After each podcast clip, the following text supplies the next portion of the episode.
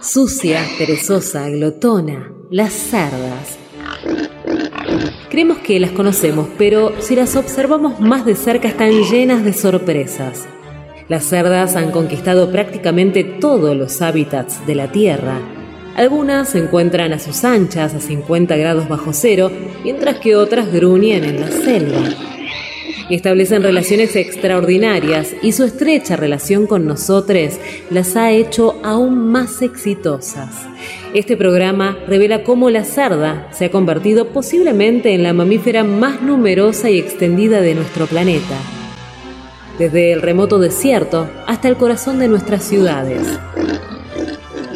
Vamos a descubrir juntos las numerosas habilidades que les ayudan a medrar en cualquier lugar este es un momento de gloria. Nunca más volverán a ver a las cerdas de la misma manera. Cerdas al aire. Cerdas al aire.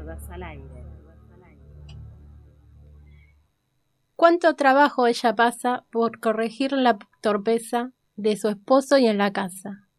Permitidme que me asombre. Tan inepto como fatuo, sigue él siendo la cabeza porque es hombre.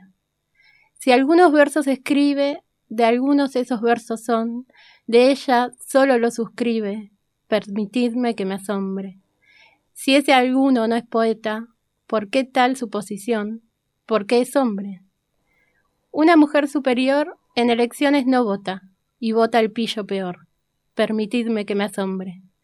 Con tal que aprenda a firmar, puede votar un idiota, porque es hombre. Él se abate y bebe o juega. En un revés de la suerte, ella sufre, lucha y ruega. Permitidme que me asombre. Que a ella se llame el ser débil y a él se le llame el ser fuerte, porque es hombre. Ella debe perdonar, siéndole su esposo infiel, pero él se puede vengar. Permitidme que me asombre. En un caso semejante, hasta puede matar él, porque es hombre. Oh mortal privilegiado, que de perfecto y cabal gozas seguro renombre. En todo caso, para esto te ha bastado nacer hombre.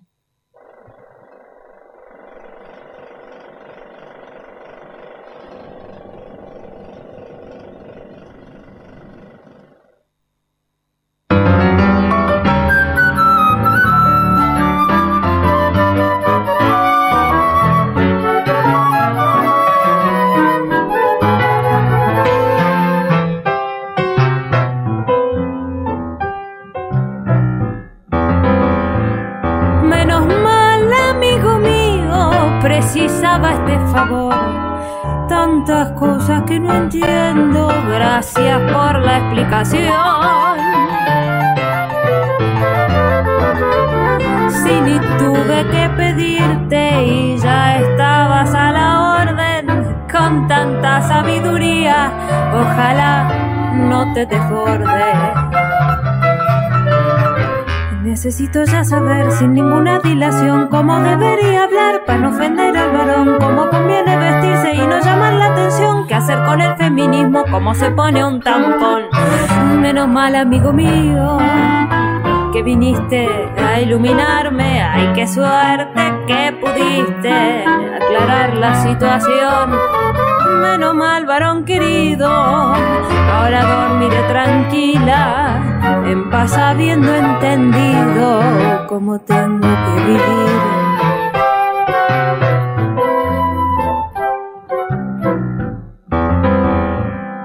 Y si das alguna clase, inscribime por favor. Te rebosas conocimiento y necesito erudición.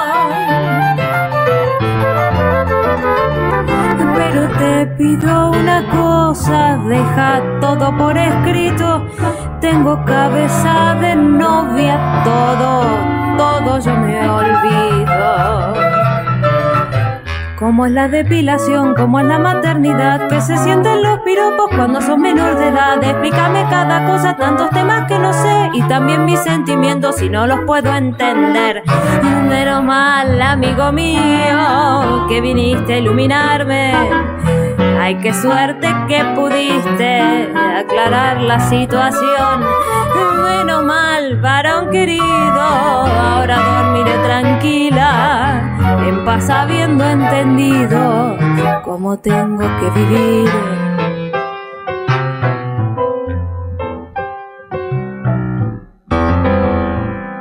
Explícame, por favor, Si el aborto deja un trauma, si conviene la abstinencia, Si está mal mostrar al hacer una protesta. si llorar es de mujeres, si estoy hecha para amar, Si es violento hacer carteles que confundan la moral.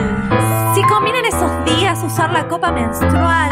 Ay, qué asquerosa. ¿Nombrarnos de mal gusto? Y sí, una chica tan linda. Ay, ay, disculpa. Explícame, por favor, expli... Ah, ¿me estabas explicando todavía? Ah, bueno, no, perdón, pensé que habías terminado. No, Eh, Tranquilizar. no disculpa. Menos mal, amigo mío, que viniste a iluminarme. Ay, qué suerte que pudiste aclarar la situación. Menos mal, varón querido, ahora dormiré tranquila, en paz habiendo entendido cómo tengo que vivir.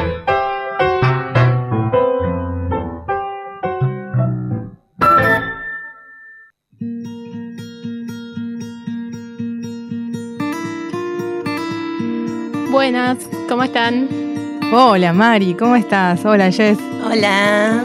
¿Todo bien? No Bienvenidas. soy tan formal como ustedes. Bienvenidas. ¿Qué pasó? ¿Qué pasó? Fue un hola, ¿qué tal? ¿Cómo están? Y yo quedé como un poco descolocada. Y bueno, ¿qué? La formalidad, ¿dónde está? formal. Jessica Castaño. Hola. ¿Cómo está? Renovado placer de saludarte.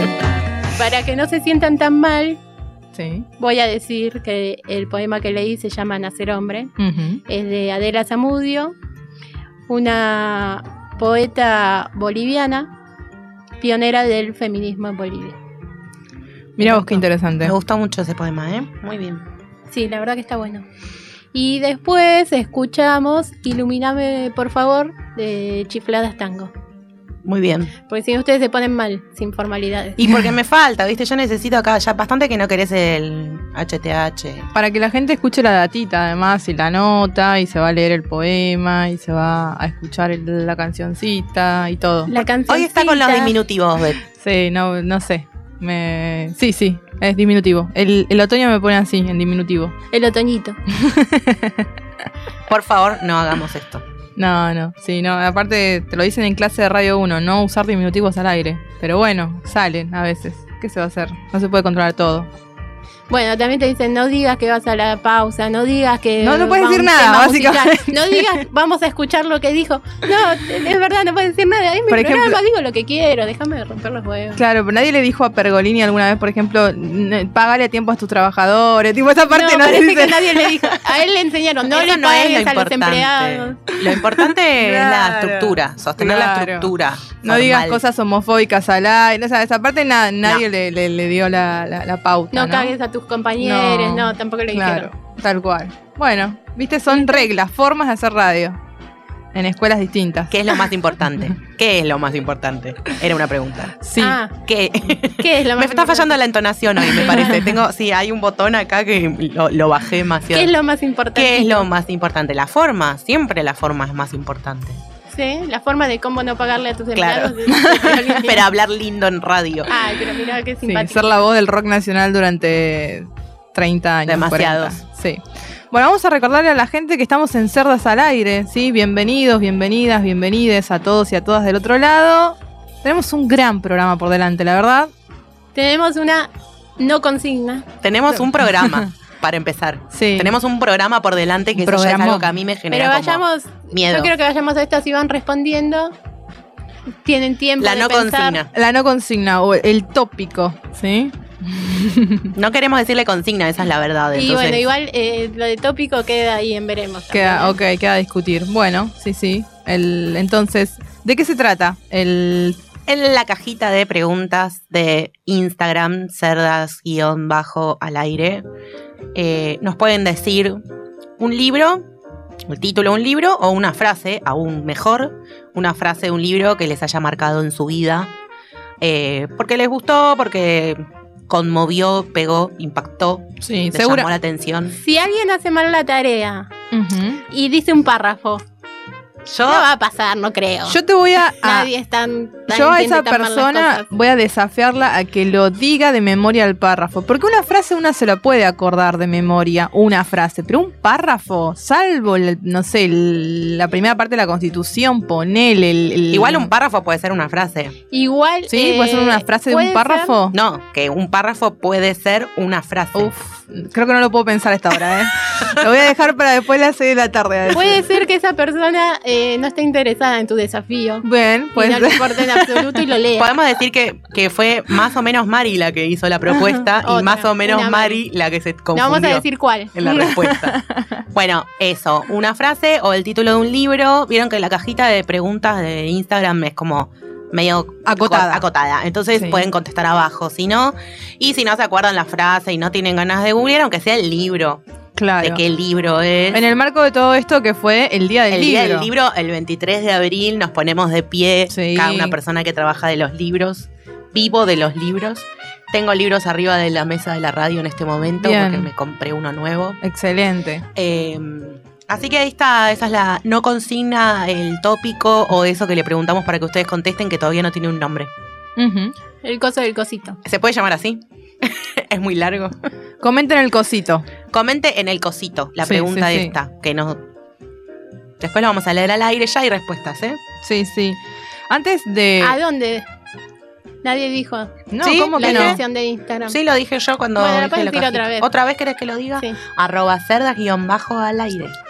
Sí. gracias. Muy De nada. También las redes sociales de la radio, arroba Radio La Madriguera, también pueden arrobar, etiquetar y todas esas cosas lindas. 15 58 26 95 02 es el teléfono de contacto por si alguien ahí eh, asqueado de las redes sociales quiere hacer un aporte vía WhatsApp. ¿Nos quiere mandar un audio leyendo algo también? Uf, sí, sí, con voz sexy, con voz, con una voz eh, Ya, ya caemos siempre en la misma. ¿Qué pasa? Te- tan, tan poco tarda.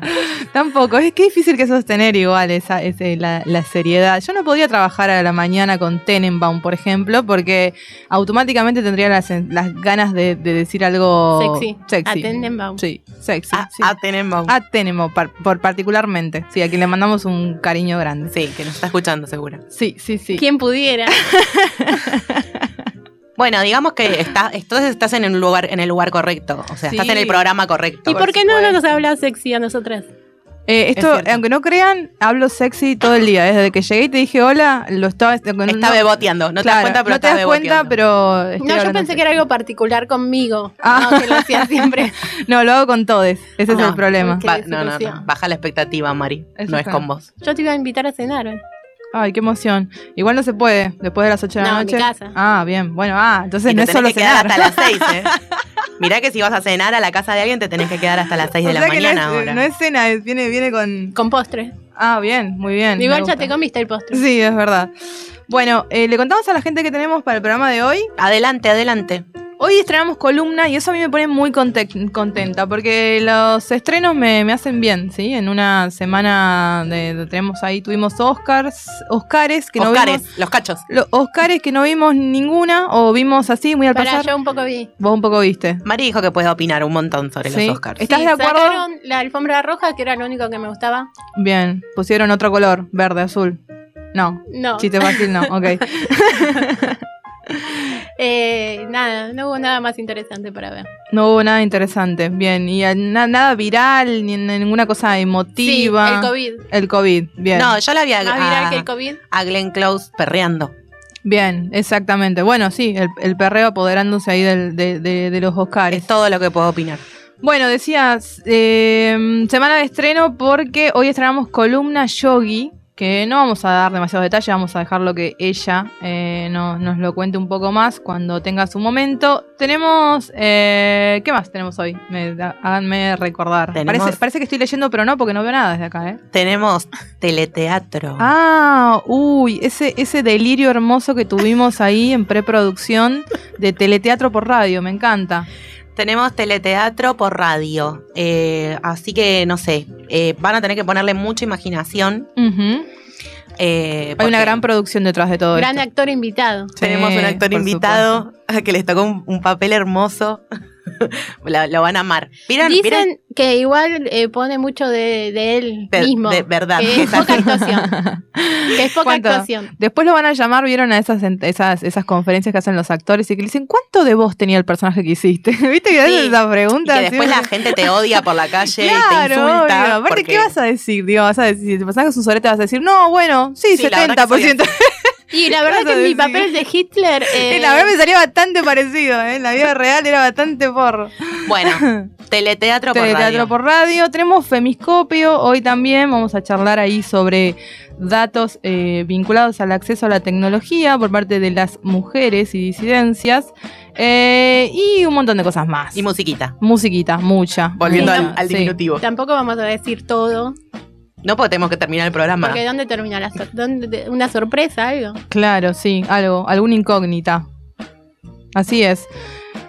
Vamos a que, a Mari, usted que es la productora de... Vos querías hablar de los Oscars. Ah, no, yo solo quería decir que no los vi, que supe que estaban los Oscar, pero no de Querías hablar no para decir que no lo viste. O sea, tenemos que decir que, que Beth dijo en la mesa, hablemos de los Oscars. Para ¿Por decir qué? que no los vio. No, a ver, pasa que yo di por sentado que Mari se había visto todo, que me tenía una cantidad de data impresionante, porque es, es, es para mí nerd del cine. Entonces yo doy por entendido que las personas nerd del cine saben muchísimo. Bueno, no, yo en realidad vi un vivo de Twitch Muy bien, estás metiéndote en la onda streaming, ¿eh? de gente que hace un podcast de cine Sí. y de fondo los Oscars. Bien, o sea que claro.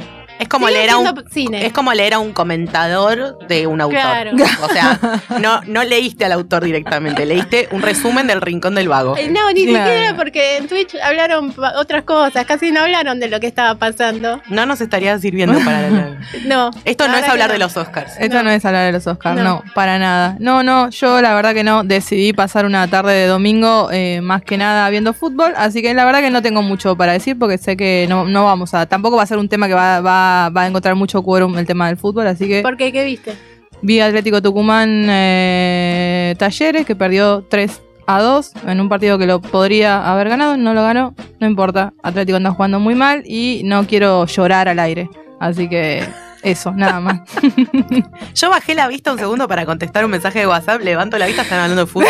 es increíble, está pasando. ¿Qué pasó? Está pasando, está pasando. ¿Qué pasó? O sea, quiero que ¿Cuál sepan es? que demoré tres, par- tres partidos, tres partidos, tres programas, Tres programas tres en hablar de programas en hablar de fútbol y, y tres programas en hablar de mi equipo de fútbol, así que, porque es mío, digamos, además, ¿no? O sea, te- tengo plata puesta, ahí. ahí. Sí, sí.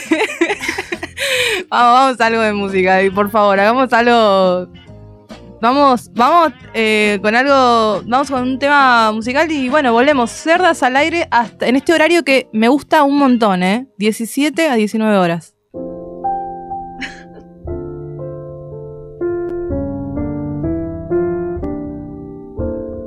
April in Paris, chestnuts in blossom, holiday tables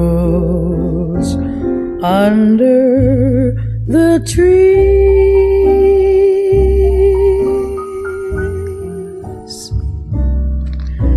April in Paris.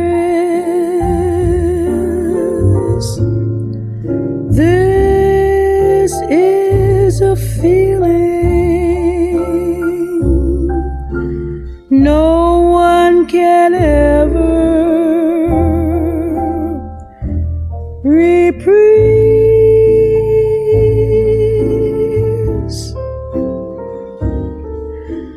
I never knew the charm of spring,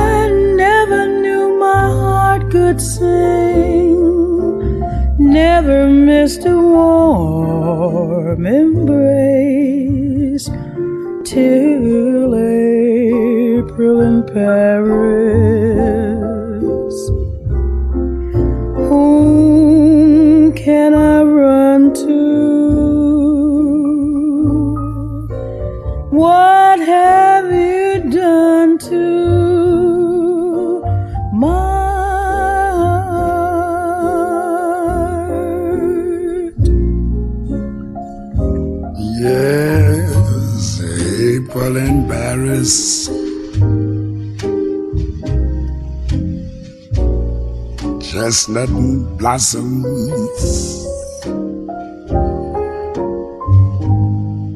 Holiday tables under the trees. Babe, April in Paris.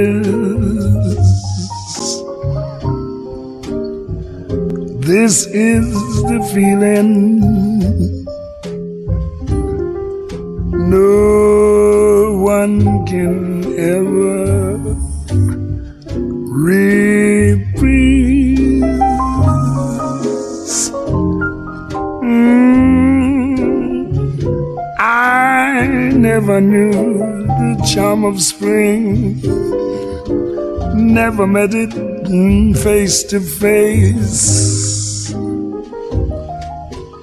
I never knew my heart could sing.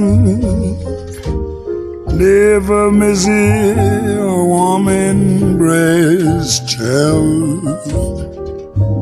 April in Paris.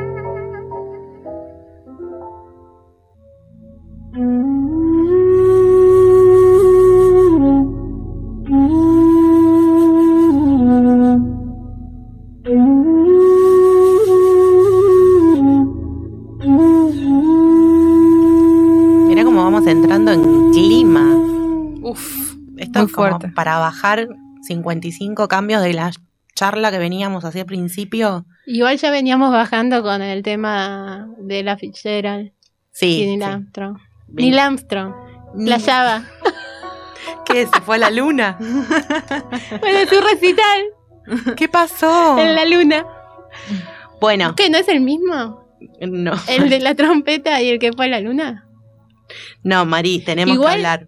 Yo voy a confesar que obviamente que uno es Luis, el otro es Neil, lo sé. Uno es negro, el otro es blanco. Sí. Es Como Carly y Lenny. Sí. Pero yo siempre a Neil me lo imagino con la cara de Luis. Ok.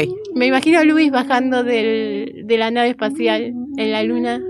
Es, muy difícil sostener un programa así, ¿entendés? Juro ¿cómo- que es verdad, que ¿Cómo no lo estoy hacemos, inventando cómo para hacemos programa. para hacer un programa Me, así? me gusta igual el- el- la, la escena de mezclar a los dos Armstrong y hacer algo. Hay que hacer algo con eso, ¿eh? Bueno, bueno. Un audiovisual. es algo que no puedo evitar. Yo sé perfectamente Como que un son collage lo podemos armar. todo, pero me imagino a, Luis bajando a la luna. Bueno, yo iba a decir en medio de todo este clima que ya están llegando respuestas a la cajita de Instagram, arroba cerdas guion bajo al aire. Me cuesta mucho meter el guion bajo ahí. Sí. Arroba cerdas guion bajo al aire en Instagram y también al eh, WhatsApp. Eh, 1558269502. Tenemos algunas respuestas. Nos están recomendando libros. Una nueva era de Edgar Toll, que ni sé si lo dije bien. La persona que lo mandó me debe estar Claro, tienen que mandar con fonética. mandándome, sí, mandándome saludos desde. Chicago. Y después tenemos una frase, mira, que te doy el pie para la columna que viene ahora. a ver. La frase es, Uf. el verdadero Tao es aquel que no puede ser nombrado. Es muy buena. Eso es del Tao Te King. No sé, alguien que conoce lo mandó, así que... Ah, Igual, eh, la columna que viene eh, es de yoga, Bueno, pero es como oriental. de India. A mí me sirve que es sea oriental. El Tao Te de China. Bueno, no sé quién me está llamando. Pero ahora no voy a Aire, entender porque estoy en el Que no se programa. da cuenta que estoy en radio. Alguien que no te escucha, evidentemente. Claro. Hablándole a todo un país. Bueno.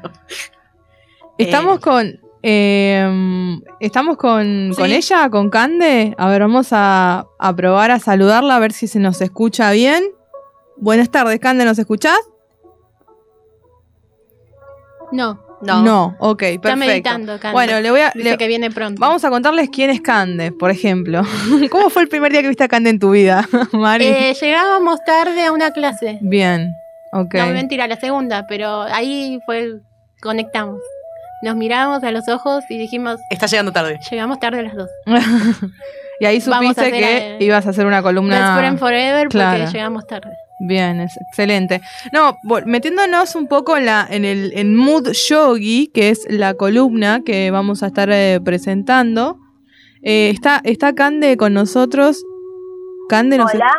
Hola. Hola. Buenas tardes, Cande. Hola, mis queridas cerdas de mi corazón. ¿Cómo Ay, están? cuánto amor, me vuelvo No sabemos si es. Cande o es Susana Jiménez. Soy una combinación de las dos, porque además acabo de terminar una clase y estoy contenta, aunque un poco decepcionada por no estar ahí con ustedes. Y sí, bueno, toda esta, toda esta consecuencia de COVID y demás eh, está estirando ese momento, pero ya, ya vas a poder venir acá a estirar y hacer todas esas cosas, esas poses maravillosas que te Podés voy a hacer hacer yoga en el estudio. En el estudio, acá No, arriba de la mesa, te imagino. No sé si da a hacer la práctica de yoga ahí en el estudio, pero bueno, esta sección absolutamente innovadora en la radio argentina de yoga por radio está increíble. Podemos ir y hablar de yoga al estudio, que me gustaría más que estar acá. Igual si ahora estoy acá en casa nerviosa, no me imagino allá en el estudio con toda la energía que tiene la- eh, el, el estudio de radio. Sí. ¿Cómo están ustedes? Bien, acá estamos comiendo sanguchitos, Sí. tomando una Eh, cerveza. a mí no me mandaron ningún catering, ¿eh? Ay, bueno, es que nos mandan a nosotras. Claro, es solamente para la gente que asiste al estudio. Ya vas a tener la oportunidad, Cande. Pero bueno, para que empecemos a meternos, antes de que nos metamos en el tema de tu columna, le decía a las chicas, bueno, nosotras más o menos te conocemos, porque ya hiciste algunas columnas para cerdas en otros formatos eh, y en radios anteriores, pero eh, ¿qué onda el yoga? ¿Cómo llega el yoga a tu vida? Es lo primero que se me, se me viene a la cabeza. ¿En qué momento Cande y el yoga eh, se conectan? Un solo corazón. Bueno, eh, yo hago yoga, chicas, no quiero decir hace cuántos años porque Ay, si digo hace cuántos años hago yoga, más o menos van a sacar cuentas de cuántos años tengo. Dale, No muy ya joven, dos Candelaria. de años que hago yoga. Nada, llegué al yoga, eh, me parece que por madre, por madre yogi, tipo, bueno, hace yoga, hace yoga, te va a hacer bien.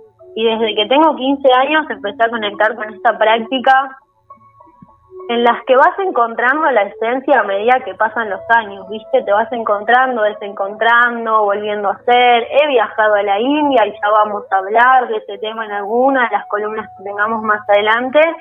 Pero bueno, nada. Eh, ahora yo les quiero preguntar a ustedes, para ustedes, ¿qué es el yoga? ¿De qué se trata? Porque viste que hay como, digo, vos encarás una clase de yoga en un lugar nuevo y no sabés con qué te vas a encontrar. Si te van a hacer meditar toda la clase, si vas a hacer posturas, si vas a transpirar, si te vas a cansar. Para ustedes, ¿de qué se trata una práctica de yoga? Mirá qué, qué pregunta ahí con la que arrancás. Eh, Tiró, tiró la bomba a la mesa. Yo puedo hacer una Tiré la bomba a la confesión. mesa. Una confesión que me da un poco de vergüenza. Bah, ya dijiste cada cosa en el programa. Yo soy instructora de yoga. mirá vos. mirá. Lo que me da vergüenza no es ser instructora, es no practicar yoga y ser cuasi ca- Le- Mari, le voy a cuadraplégica. contar una anécdota que cuando le quise dar una clase virtual a Mari en cuarentena, no tenía buena señal de internet y ni siquiera pudimos hacer una sola postura, o sea, dos desastres. Bueno, no, en realidad era yo que no podía moverme y decía anda mal internet. Te parecía que estaba por un- congelada. Claro. Paso por un túnel, no te escucho. A vos te parece que te, que te quedó congelada la imagen y en realidad es que no se podía mover. Claro, claro. Estaba en realidad calambrada. era Mari estancada en el piso, no se levantaba. Claro, claro. No sé, yo no sé si puedo definirte todo eso, pero yo he hecho yoga en algún momento y la verdad es que es como uno de mis lugares más felices de la vida. Como... Ay, qué lindo. Ay, es hermoso lo que siento, porque al mismo tiempo que hay como, bueno, en generar la postura y en sostener la postura, te duele, porque si no estás acostumbrada, tira todo un poquito, y con la respiración y con darte tiempo y qué sé yo, de golpe entras como medio como en un lugar de calma, medio extraño, que es como estar flotando en el agua. Para mí esa misma sensación, ¿viste? De estar ahí como en el agua, que no sabes si estás en el agua, si estás en el aire, como... No sé, es muy loco, la verdad que está muy bueno. Tal cual, tal cual. Y para vos, Beth, Eh, y yo soy tu única estudiante virgen, porque nunca en mi vida hice yoga, no tengo absolutamente idea de lo- por dónde va. A ver, tengo obviamente un- un más o menos, conoce gente, qué sé yo. Mi vieja, por ejemplo, hace yoga desde que la conozco, o sea, desde que es mi mamá, lo, lo hace todas las mañanas a las Es por culpa tuya en Sí, realidad. a las 7 de la mañana, muy, muy temprano. Tengo asociado también que tiene que ver con cosas muy tempranas que se hacen, o sea, una práctica muy, muy de mañana. Eh, nada, me parece que eso más de tu mamá. claro, yoga, probablemente. a cualquier hora. Probablemente, pero eh, sí me parece muy interesante. En algún momento hice alguna práctica vinculada a cuencos tibetanos, ¿sí? Y llegué como a estados muy profundos de relajación y siento que quizás el yoga va por ahí, ¿no? Es como una especie de búsqueda interna para llegar a algún tipo de estado que una quiere alcanzar. No sé si estoy delirando o qué, pero me no, da... no, está bastante acertada tu respuesta. Me encanta porque tuvimos una respuesta de una instructora de yoga, de una alumna de yoga y de una persona que nunca hizo yoga. Virgen, la diversidad que la hay en esta mesa yoga. es increíble. Muy bien. bueno, eh, yo siempre digo que el yoga, eh, más que una práctica, es un estilo de vida que sana, cuida y fortalece el cuerpo, la mente y el espíritu mediante la práctica de asanas. Paréntesis, asanas es una palabra que vamos a estar usando bastante dentro de esta sección, así que vamos a decir lo que significa, porque si no, la gente no va a entender de qué Claro. carajo hablamos.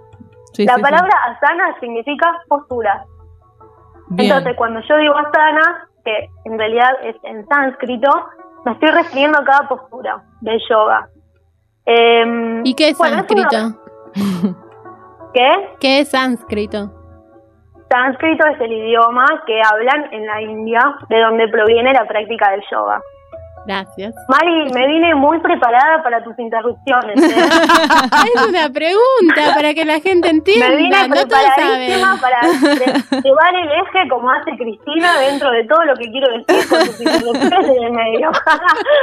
bueno, nada, es una relación equilibrada entre el cuerpo, la mente y el espíritu, digamos. Lo que decimos de forma verbal o física, lo que sentimos y lo que creemos. Bueno, como les comentaba recién, en la India se practica hace miles de años.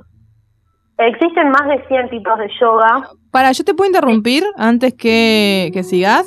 Porque vos eh, hablas, hablas de que es como una, una práctica que involucra cuerpo, mente y un poco la vida cotidiana, ¿no? Una manera de vivir, un estilo de vida. Pero puede ser que quizás lo que más se conozca del yoga es solamente la práctica del ejercicio, digamos, la práctica física. Bueno, ese es un error que se comete acá en Occidente, porque nada, como que queremos llevar todo lo físico. En Oriente es muy distinto todo, la cultura y todo. O sea, son Claro. muy espirituales y en realidad la esencia de la práctica en realidad es conectar y bajar un poco la mente. Lo físico viene después, digamos. O sea, primero es como respirar, conectar, entrar en quietud. No es nada fácil, digo, porque quedarse sentada respirando eh, llega- eh, pasan 10 minutos y decís, bueno, dale, activemos, hagamos Claro, algo. ¿entendés? claro, Como sí, sí. sostener esa postura es bastante compleja y de eso se trata, de sostener el equilibrio en la quietud y en la calma. Entonces, como que lo físico vendría después. Yo digo, em, nada. En Occidente se conocen em, y se practican diversos estilos eh, que derivan del Hatha Yoga.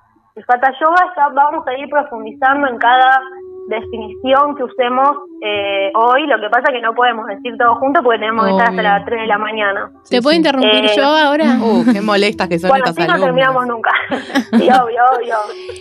No, que también si bien acá lo llevamos todo lo físico, a la vez está el mito de que el yoga es solo relajación. De que no implica un sí. ejercicio, un movimiento, de que lo único que haces en el yoga es, es relajarte y que sos una persona que siempre está relajada. Sí, tal cual. La gente cree que en las prácticas de yoga no se transpira. Mentira. Y la verdad que es todo lo contrario. Transpiramos bastante. Eh, bueno, hay yogas más espirituales como el kundalini o más físicos y exigentes como el yoga Bik- Bikram. Que lo único que les voy a decir hoy del yoga Bikram es que se practica en una sala cerrada a la temperatura de la India, o sea, mínimo 40 grados. Bien. O sea, ahí chi- chivás como una loca. ¿Y qué Bueno. diferencia hay con el ashtanga entonces? El ashtanga es otro tipo de práctica, el ashtanga no se practica a la temperatura de, de- de la India, las ashtanga son una serie de posturas, pero te me estás adelantando, Mari, Bueno, ves que- porque soy mala instructora. Yo pensaba que sí, de la temperatura, que la Nada, ashtanga el también se ashtanga es hacía. una serie de posturas entrelazadas eh, unas con las otras, digamos. Sí, pero pensé que también se hacía con lo de la temperatura de la India. No, en el ashtanga, que desde mi escuela, desde lo que yo sé, no se practica con la temperatura de la India, digamos. No tenés que refrigerar el espacio, va, o calentar el espacio para hacer la práctica. Eh, bueno, ¿ustedes saben que existe también un yoga facial Eh, para, re- para relajar y tonificar los músculos de la cara? Sí, he hecho algo. Ahí, ahí cuando ya te empiezan a salir las arrugas, viste que te ves la- las patas de gallo, decís, listo, empiezo con el yoga facial. Igual No, como que relaja bueno. también, ¿no? La cara, o sea, más allá de las marcas de expresión, eh, sirve como para relajar la tensión de la cara. Tal cual. Eh, aunque no parezca, aunque no lo que no lo creamos en realidad o no seamos conscientes en la cara, mantenemos mucha tensión en el, en el entrecejo, en la mandíbula, son sectores del, del cuerpo donde se aloja la tensión y prácticamente no nos damos cuenta. Así que el yoga facial es muy bueno para eso. Bueno, durante una sesión de yoga que suelen durar entre una hora y una hora y media, se practican diferentes asanas o posturas armonizadas con la respiración, beneficiosas tanto para el cuerpo como para la mente. Eh, en cada eh, movimiento de yoga es una inspiración o una exhalación. O sea, la respiración es muy importante dentro de la práctica. Las asanas tienen diferentes grados de dificultad. Desde las más sencillas para los principiantes hasta las más extremas para gente que practica hace mucho tiempo. Eh, que ahora es muy común ver en Instagram eh, como tremendas posturas avanzadas eh, publicadas en el feed de la gente y me parece que eso es como un tabú de yoga donde no es necesario llegar siempre a la postura avanzada. Dentro de cada asana hay una, una variedad de, de posturas. Digo, dentro de la misma asana hay la misma postura que puedes trabajar las mismas cosas desde, de postura, desde la postura avanzada en una postura más simple, digamos. Eh, la mayoría de las clases suele comenzar con un calentamiento llamado saludo al sol, que en sánscrito se llama Surya Namaskar. El popular, vamos a profundizar en el cómo popular el saludo al sol. ¿Cómo? El popular, el popular saludo al sol. ¿Cuántas veces vemos a, ahí a, a Instagramers diciendo acá saludando al sol? Claro, tal cual. Antes que sigas, sol- Candé, con lo que decías ¿Qué? antes, antes de que sigas, con lo que decías antes, digo que esa es una de las cosas más lindas de yoga por ahí, que no hace falta llegar a determinado nivel, sino hacer hasta donde se puede y Y disfrutarlo. que además vas a encontrar la variedad que sea adecuada para tu cuerpo dentro de esa postura. O sea, vas a trabajar los músculos de la misma forma como si estuvieses haciendo la postura avanzada. No hace falta llegar a eso y absolutamente es algo que está buenísimo porque yoga puede practicar cualquier persona, digamos. No hace falta tener ni ser muy flexible, ni tener mucha fuerza en los brazos. Cualquier persona puede hacer una práctica de yoga. No, yo he visto gente en silla de ruedas haciendo yoga. Tal cual. Exacto. Podríamos Eh, decir que a todos y a todas nos llega en algún momento el yoga, ¿no? Como el vino, como el- un disco de Cerati. en algún Bueno, momento. ojalá. Militemos eso, eh, militemos eso. Voy con, Clarísima esa, voy analogía. con esa bandera. Bueno, de- después del calentamiento, que lo que llamamos saludo al sol, que en otro momento profundizaremos bien de, de qué se trata, eh, se comienza con las asanas o posiciones estáticas, que siempre eh, nada, se realiza la postura, digamos, y después la contrapostura. La contrapostura es como trabajar todo lo contrario a la postura que acabas de trabajar.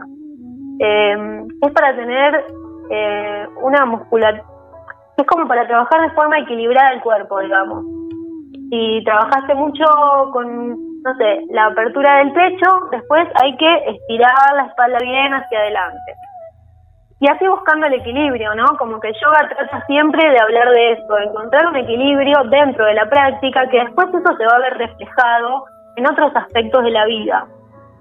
Eh, bueno, hay clases que son más dinámicas, como el yoga flow, power, dinámico o ashtanga, que es el que mencionaba Manny recién, donde las asanas eh, se hacen en forma fluida, son como una coreografía perfecta, digamos.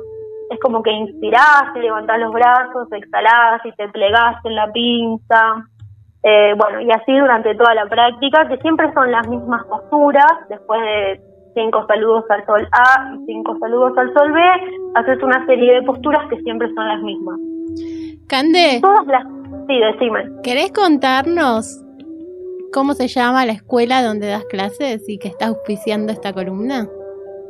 Pero claro, la escuela donde doy clases se llama Escuela Ser Yoga, donde están todos invitados a practicar, aunque sea una práctica de yoga, para que se encuentren con su práctica, para que entiendan de lo que les hablo y para que después sigan con las clases y con todos los talleres e instructorados que damos, que están muy buenos, ya profundizaremos también en esto. ¿Y querés Pero bueno, contarnos? Para, para ir terminando el tema de la práctica de yoga, todas las prácticas terminan con una relajación de 10 a 15 minutos. Es lo más importante de la práctica, por eso no quería dejar de mencionarlo. La postura se llama Savasana en sánscrito o en criollo le decimos postura del muerte, porque así, como que te morís, boca arriba, palmas miran al cielo y meditas y te relajás en esa postura. Después de esa postura puedes dar por terminada la práctica de yoga. Pero es muy importante que se haga la postura de Savasana. Cande, Mari, ¿qué me ibas a decir? Sí. yo, yo te, iba, te, iba, te iba a decir porque tenemos que, que ir cerrando. La verdad que está buenísimo todo lo que nos estás contando. Ser yoga de eh, escuela. ¿Cómo se adaptó en este tiempo de COVID para la gente que quiera hacer prácticas ¿Es de manera virtual? ¿Cómo van manejando eso? Todo virtual. Hacemos todo virtual. Así que no importa en qué lugar del mundo estén, comuníquense con nosotras para conectar con su práctica de yoga. Dejanos tus redes sociales si querés y demás, así la gente Mi que está Instagram interesada. para cualquier pregunta que quieran hacer respecto a este tema es arroba candelaria lunar y si no también nos pueden escribir al Instagram de Cerdas, obvio, o al Instagram de Escuela Hacer Yoga. Excelente. Gracias. Bueno, chicas, gracias a ustedes. Las es- quiero, las amo y espero verlas pronto y compartir esa mesa tan hermosa de la radio. Bueno, nosotras a vos. Y este jueves sale el podcast. Este jueves Dale, tenemos mi podcast del jueves. Exactamente. Gracias, Cande. Así pasó Un abrazo. Mood Yogi. ¿Sí? Vamos con un tema y volvemos. Más cerdas.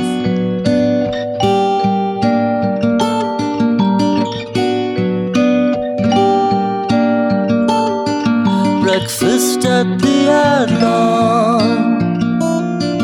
My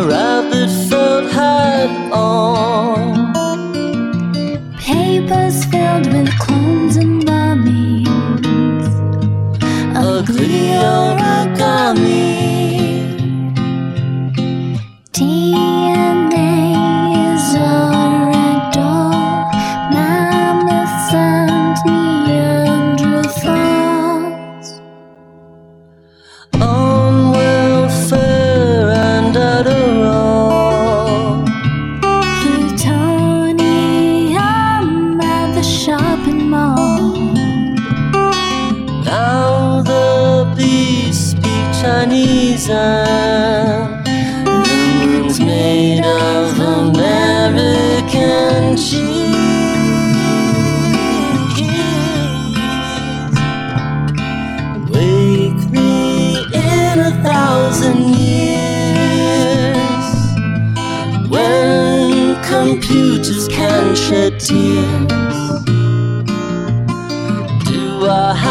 Die before I see the pigs fly and the fat ladies sing?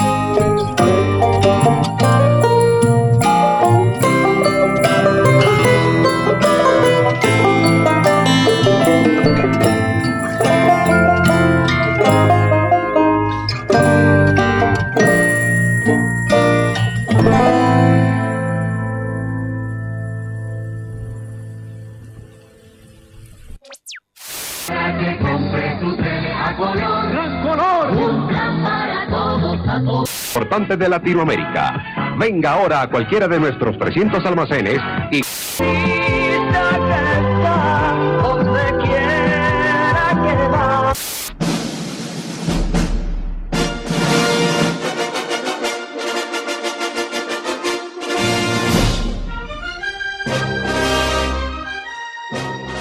El teleteatro cerdo, porque radioteatro por radio hace cualquiera.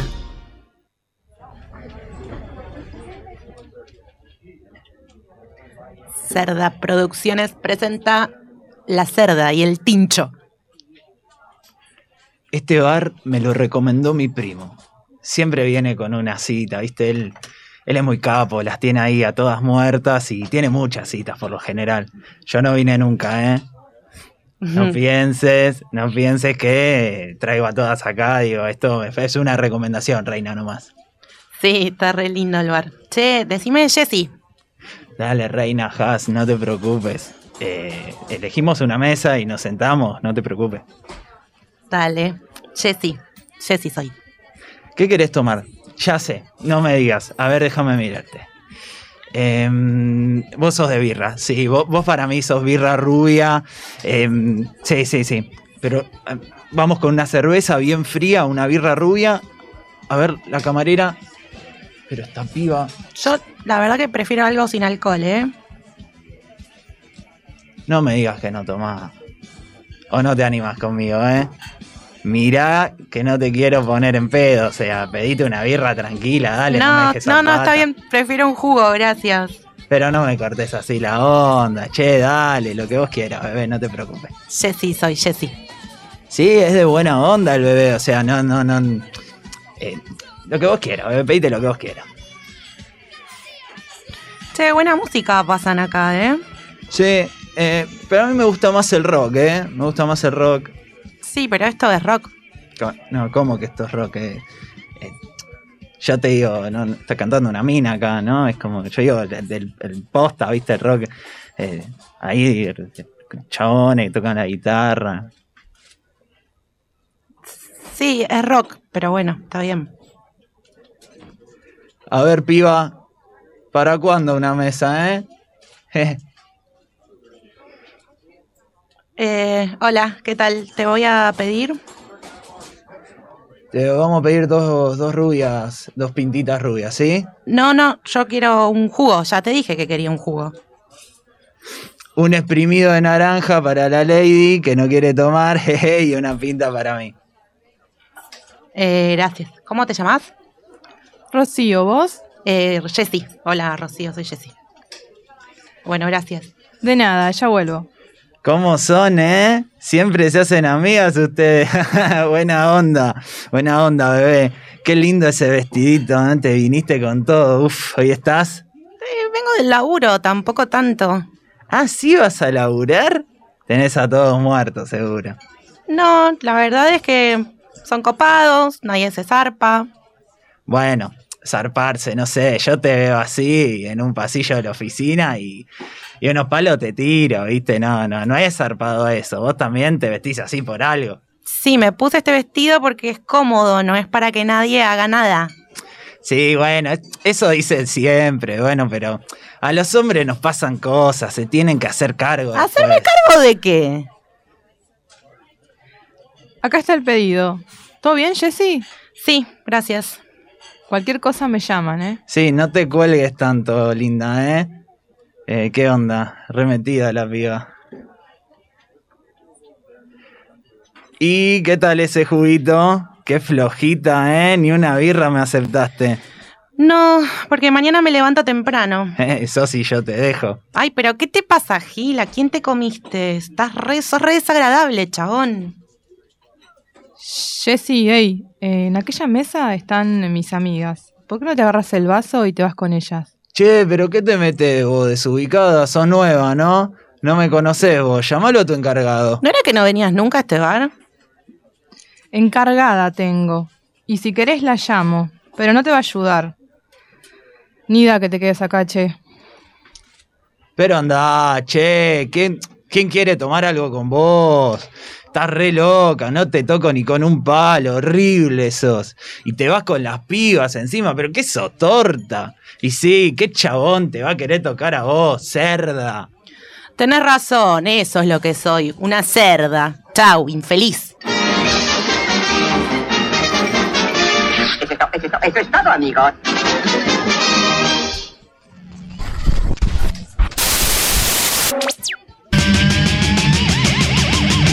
Al macho, escracho.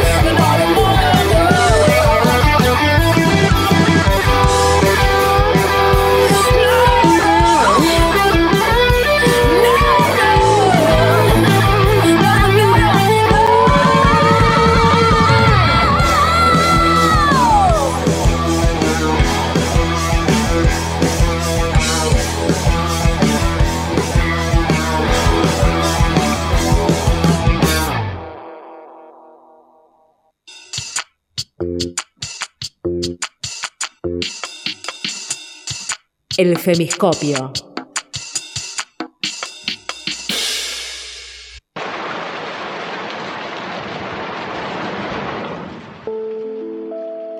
Bueno. ¿Qué, onda, eh? Viene una columnista que tiene así como separador. No, bueno, vamos a hablar de la columnista y su separador. Primero quiero hablar de los actores de recién. ¿Qué tal la producción? Cerdas Producciones, ¿qué onda? Sí, me gustó, me gustó mucho. Me metí, se me, me metí en el tema, digamos. Me, me involucré, me, me vi en ese bar, en una mesa de al lado. Yo ya me estaba por pegarle al tincho. Sí, sí, me sentí en la mesa de al lado, eh, viendo toda esa escena y sí, difícil, ¿no? Creo que el tincho estaba por autopegarse. Al tincho le molestó ser de tincho. Fue muy difícil esto, ¿no? Como entrar en Gran ese persona. operación.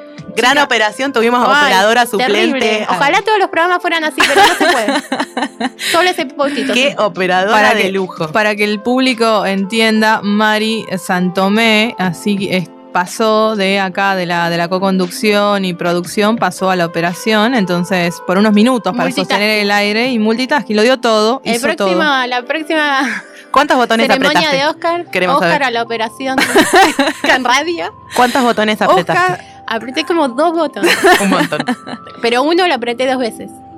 Eh, seguimos en este, en este clima cultural que salimos acá del del teleteatro Sí. por radio. No, nos resistimos a decir radioteatro. No, Hay no, gente que nos está corrigiendo, pero no, no, No. hace- nosotras no hacemos radioteatro. Es una decisión no decirle Hacemos radioteatro. teleteatro por radio. Tal cual. Y también nos están llegando respuestas vía Instagram, la cajita acá de la consulta de la semana. Sí. Eh, otra frase nos tiraron así como tipo bomba, ¿eh? Esta es otra bomba. A ver, el pueblo quiere saber. El pueblo quiere saber, frase que te marcó de un libro.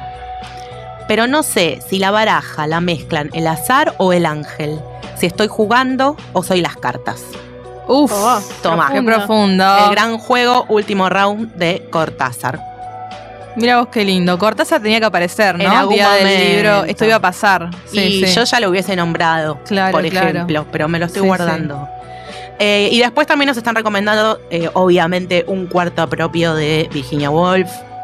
Eh, las virtudes del poliamor. Acá hay al- alguien del palo. Acá hay alguien, acá hay alguien que está tirando un mensaje subliminal. Sí, el cuarto propio, volviendo a eso, que Jess, tenés armada una excelente columna de Te recomiendo leer, que para quienes la quieran escuchar pueden buscarnos ahí en Spotify. Esto de tirarnos flores en- Y, entre nosotras eh, es, genial. Es excelente la Es columna. muy bueno, yo, gracias. yo tengo que decirlo, no tiene nada que ver con tirarse flores, es objetividad. Muy bien, sí, acuérdense que todo el año pasado estuvimos haciendo Cerdas al Aire edición eh, Podcast. podcast. por Spotify, están subidos los episodios. Hicimos una producción de episodios increíble, creo que fueron como 27, 28, ¿cuántos fueron? Casi 30. 30. 30. Mira vos. ¿En serio me estás diciendo? 30, hay gente que dice 31, ¿Por qué? pero no está chequeado. Bueno, ahí están ahí, así que nos pueden buscar en Spotify y seguimos subiendo contenido a Spotify porque cada columnista nos deja su episodio armado para Ampliado, claro. Claro, con un poquito más de, de data, así que pueden buscarnos ahí en Spotify y nos encuentran. Y bueno, nada más, otro más, Vivir, Amar y Aprender de Leo Buscaglia. Bueno, sigan mandando respuestas que hasta que termine el programa las vamos a leer. Cerdas guion bajo al aire en Instagram. Bueno, una última cosa antes de darle pie a la, a la columnista superestrella de hoy. Diga. Vamos a decir los temas que escuchamos. Ay, si los tenés que decir vos, pues sos la única que dice los nombres de los temas en inglés. No, lo voy a decir en castellano precisamente por eso, porque Sos una mala persona. estaba muy difícil. Eh, voy a decir el. Bueno, está bien. The Ghost of the Saber-Tooth Tiger. Muy bien. El fantasma de un tigre de dientes de sable. Pueden una columnista que en en la inglés. banda. Una columnista que hable en inglés. Dark Matter, White Noise es el tema. Sí. Y después escuchamos Anedonia, Rebelión en Tetas. Después del super teleteatro que tuvimos. Y nos pusimos todas en tetas acá. Bueno, no, hacía falta que lo cuentes, Mari. Pero salió en el vivo de Instagram. bueno, escúchame, la piba nueva tiene columna. ya no es más la nueva, ya pasó de moda eso de Ya, la nueva. ya pasé, ya, ya Sí, ya rompí todas las reglas. De la eh, palabra nueva. Ya hablé de fútbol, hice, to- hice, hice to- todas las cosas para, para ir eh, ya, digamos, como em, Quemando. abriendo, claro, quemando oportunidades. Strike, viste que, en- que en YouTube se dicen strike. Strike. Además está desde que empezamos. Estuvo en la otra radio, está en los podcasts. La sigo desde cemento, chicas. Sí. Es así, la sigo desde cemento. Bueno, vamos a charlar un poco en un tema eh, que me pareció interesante para hablarlo por el contexto. Recién decía Mari cuando se pasó la operación de que solo tenía que apretar un botón, ¿no? Y vamos a hablar, eh, me sirve un poco de pie porque el 22 de abril se conmemoró, digamos, una, una fecha interesante para pensar. eh, es el Día Internacional de las Niñas del TIC, ¿sí? Tecnología de la Información y Comunicación. Eh, y se conmemora justamente para, como posibilidad para debatir, entre otras tantas cosas, la lucha por eh, el acceso, ¿sí? la, la que se conoce como brecha de género. Eh, en este caso, brecha digital de género. Y me parecía eh, interesante este tema por varias razones, ¿no? Uno, por el contexto de pandemia que vivimos y cómo la tecnología se volvió casi un bien eh, de primera necesidad.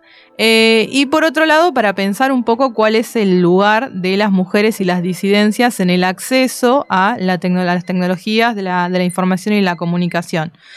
Pero arranquemos por el principio, como quien dice, un poco tirando eh, algo, algo de datos, pero pensando un poco el tema de, eh, ponele, e- de acuerdo a todo lo que estuve un poco recopilando datos y datos y datos, 7 mil millones de habitantes somos en el mundo, más o menos, Un montón. contados, un montón, un, un poquito más, un poquito, un poquito menos. Y se conoce, digamos, de acuerdo a las empresas, que hay más de 7 mil millones de dispositivos móviles. O sea, hay, a- po- incluso podríamos tener dos celulares, ¿sí? Por persona, eh, porque hay mucho más que eso. Sin embargo, solamente el 38% de esa población mundial tiene realmente acceso a un dispositivo de conexión, ¿sí? Ya sea eh, celular, tablet, netbook y demás, ¿sí? Esto tiene que ver, por supuesto, ahí empieza toda la parte de la regionalización, ¿no? En, en qué regiones eh, y puntualmente acá en América Latina y el Caribe, cómo eso,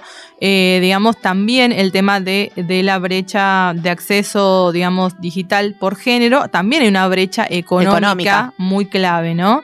Económica que termina marcando eso.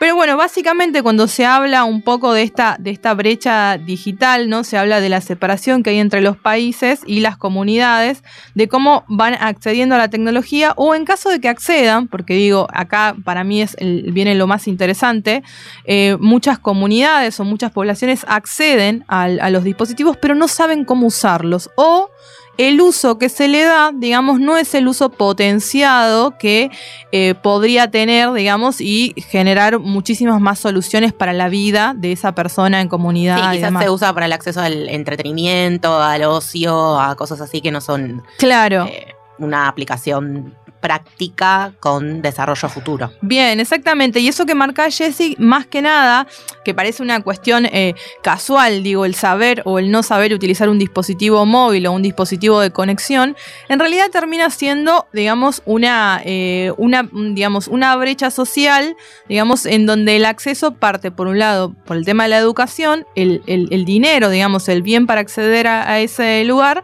y también, eh, muchos estudios comprueban que también, eh, la- digamos, las, eh, las diferencias de género, digamos, terminan siendo una inhabilitante. ¿Por qué?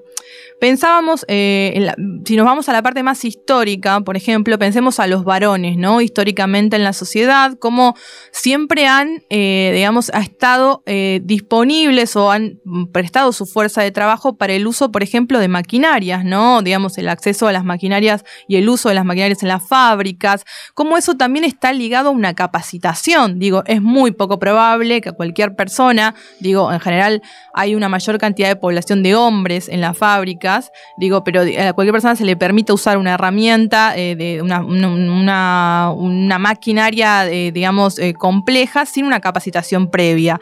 Entonces, eh, eso ha permitido históricamente, así como el acceso a los automóviles, por ejemplo, no cualquiera puede manejar un automóvil, digo, para, aprender a manejar hay que aprender a manejar, digo, para manejar un automóvil hay que saber antes qué hacer, ¿no? Entonces, eh, un poco el capital cultural siempre estuvo orientado a capacitar a estos varones, digamos, en general, y poder brindarle herramientas para que puedan desenvolverse en el mundo, tanto íntimo, digamos, en el mundo personal individual, como manejar un auto o un celular. Eh, ¿Se acuerdan cuando recién arrancaban todo este el boom de, del Movicom y todo eso, digamos, se, se, se hacían reuniones y convenciones en las empresas para que justamente los rangos altos Era estuvieran de ejecutivos. Ejecutivos, y en general eran varones, ¿no? Porque los puestos gerenciales, porque todos los puestos que estaban vinculados justamente a los liderazgos, como históricamente están ocupados por varones, eran quienes tenían más fácil acceso no solo a la tecnología física, digamos, al dinero para poder comprarse un Movicom, sino a saber cómo usarlo, ¿no?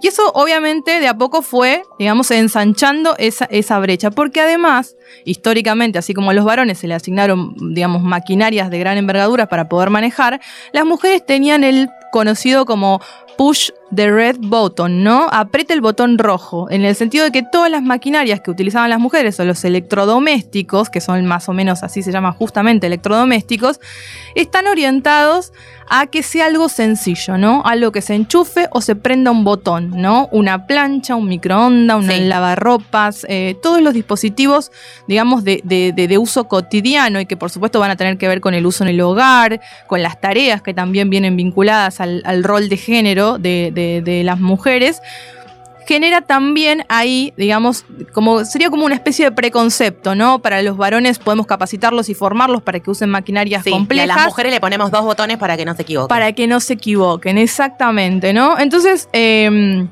me interesaba mucho eh, ese, eh, pensar un poco ese análisis a partir de ahí, ¿no? Cómo a partir de eso se empieza a, crear también toda una, segmentación, eh, en, parte a cuál es el acceso que tuvieron o, que vienen teniendo a lo largo de la historia los, hombres a las TICs. Cuando hablamos de TICs hablamos de conexión a Internet, pero también de dispositivos, ¿no? De, lo físico, no solamente la posibilidad de estar conectado, sino de tener el recurso para que, permita esa, conexión, ¿sí? La conectividad y la comunicación, digamos. Sí, y una cosa, un detalle a tener en cuenta es que son tecnologías de la información y la comunicación. Claro. O sea que no es solamente el tener una tecnología que te permita estar conectada, sino que también es un acceso a la información si sabes usarla correctamente. Exactamente. Mira, me, me- me viene justo el pie que, el pie que me das porque estamos, eh, estábamos hablando, ¿no? Pensar esto en, en contexto de COVID me parece que es clave, ¿no? Porque decíamos, bueno, una persona o un grupo, después en un rato les voy a dar un par de cifras ahí interesantes sobre cuál es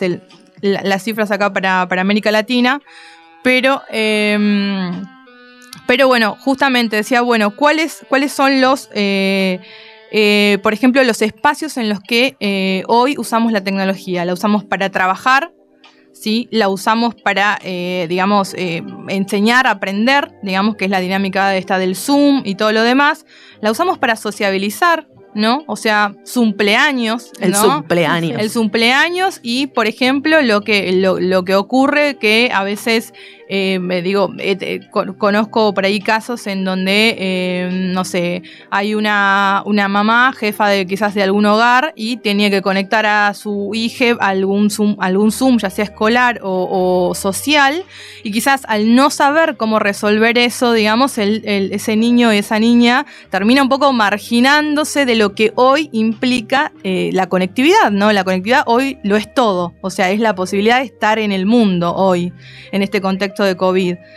Em, entonces, em, justamente lo que, lo que se empezó a pensar a partir de, ver qué rol ocupan las tecnologías en, en- esta brecha em, de género, ¿no? Ver cómo, cómo están segmentados a partir de- de qué acceso tenemos.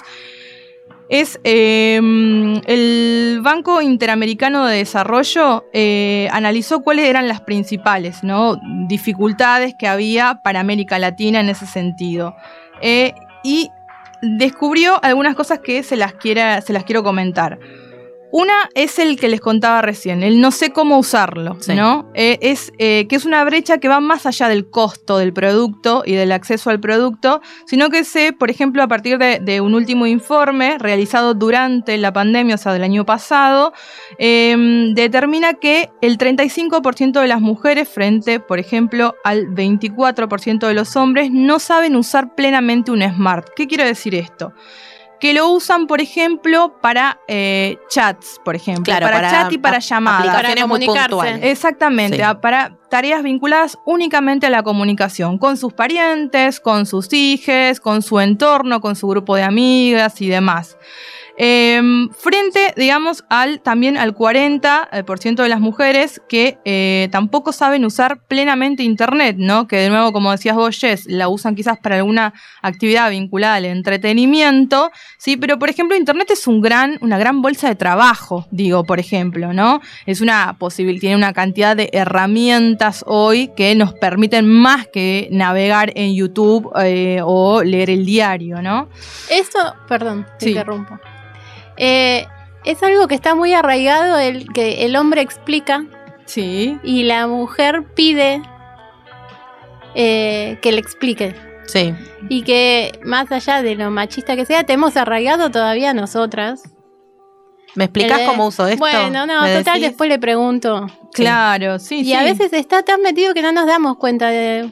Bueno, no, ¿para qué me voy a fijar cómo funciona si total después pregunto? Claro, por ejemplo, en una... Y que por ahí el hombre Sí. no lo tiene, pero por una por costumbre.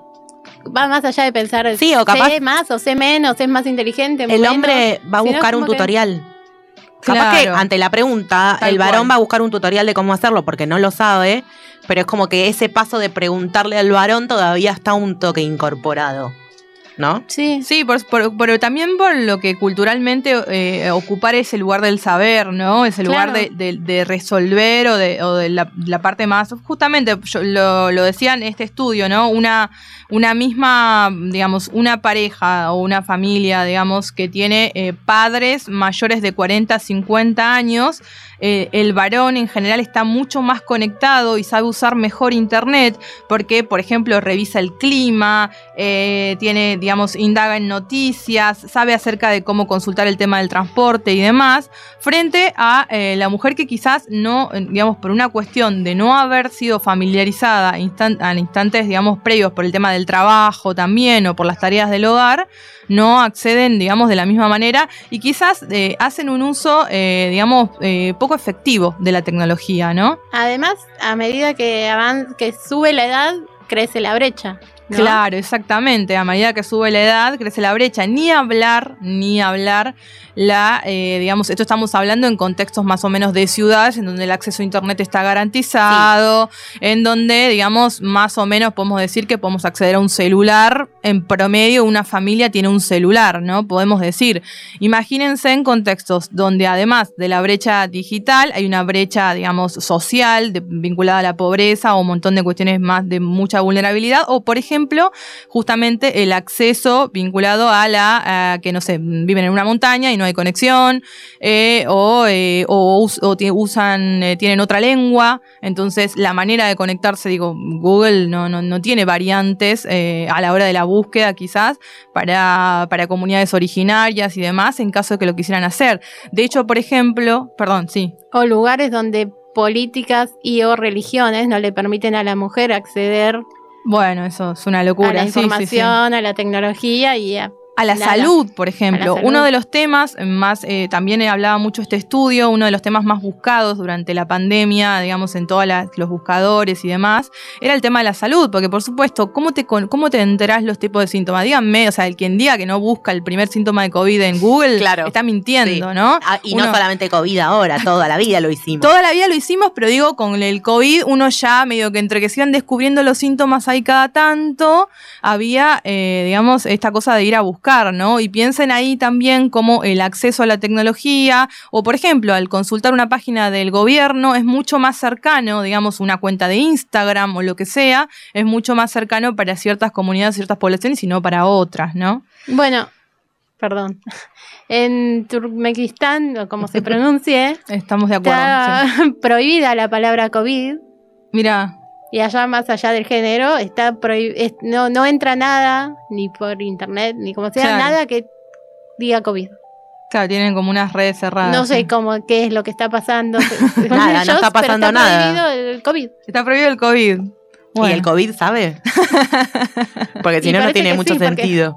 Parece que no, porque pasar pasó. Claro, Claro, pero sin claro. nombre. Pero Sin no nombre. sé, Juan Carlos le dicen. Entonces, Vamos a ir cerrando principales acciones que consideraban este grupo de gente que se dedicó un poco a charlar y a pensar eh, para salvar estas, estas brechas digitales eh, en cuestiones de géneros. Promocionar la capacitación, sin lugar a dudas, es una de ellas. Eh, generar programas de desarrollo eh, que incluyan a, eh, al, al mundo digital a las mujeres también es algo que se está haciendo. De hecho, nuestro país lo está haciendo como iniciativa, hace acuerdos con eh, algunos sectores, por ejemplo, como Google y demás, en donde, eh, bueno, convoca no solo a gente de la comunidad científica y hace una prioridad, digamos, en la selección de mujeres, sino que también invita a niños eh, y niñas y adolescentes a, involucrarse también con, con todo el mundo de las TICs. Em, promover el mundo, el desarrollo de una ciudadanía digital, que a mí también me parece interesante esto porque habla de un uso responsable, ¿no? Pensemos que las mujeres y las niñas y los niños son las principales víctimas de todo tipo de acoso en todas las redes, en todo el del Sí, sistema de red de la internet, de internet.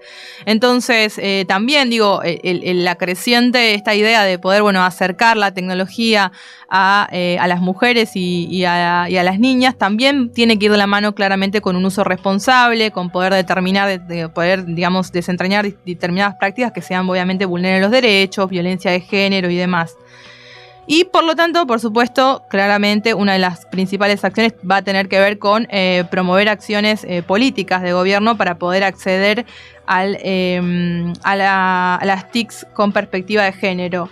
A propósito de eso, estuve leyendo que eh, se, creó un centro de géneros eh, en tecnología eh, que está pensado como un espacio de colaboración público-privado con eh, la idea de poder eh, promover el desarrollo de mujeres y disidencias en las TIC. Se lo inauguró ahora hace poquito, 6 de abril, así que recién se está estrenando eso. Y justamente tiene que ver con el contexto que vivimos, ¿no? La sociedad está súper digitalizada. En este contexto más de COVID necesitamos acceder a las tecnologías, pero por supuesto tiene que ir de la mano de, del empoderamiento de la mujer, ¿no? Que sea una herramienta más para poder empoderar, digamos, a las mujeres y a las disidencias y poder que puedan hacer un uso eficaz de ese lugar. Sí, eh, estaba pensando también en, en paralelo con esto que en febrero también es el Día de la Mujer y la Niña en la Ciencia. Sí. Y que son todas iniciativas que tienen como esta, este objetivo, ¿no? El visibilizar, quizás también históricamente, cuántas mujeres han pasado por la ciencia y por las tecnologías, pero al no ser lo suficientemente visibilizadas, tampoco hay esa eh, identificación o esa representación quizás de las niñas, que sería como el, el tema ahora a trabajar que deseen trabajar con las tecnologías, trabajar desarrollando tecnologías o en ciencias, pero que para eso es muy necesario que desde chiquititas vean que eso también es un campo laboral y que eso también está accesible a las mujeres y que no es solamente un tema de un mundo de varones como fue durante tanto tiempo. No, por supuesto, desde acceder a la ciencia hasta saber descargar un PDF y poder hacer uso de ello, hoy es clave, me parece, y eso es a lo que tiende toda esta, esta reflexión sobre el acceso de las mujeres y niñas a las TICs. Hermoso, ¿eh? Hasta acá ha sido el femiscopio de hoy, chicas, no quiero extenderme más porque creo que lo hice lo suficiente, ¿no? Mari, Ah, para mí está ¿le perfecto. querés poner una nota? Eh, La, la hacemos volver. Lo en- vamos a pens- pensar en la tanda. Ok. Tanda y volvemos. Cerdas al aire. Escuchanos también en Spotify. Las tres del final. Las tres del final.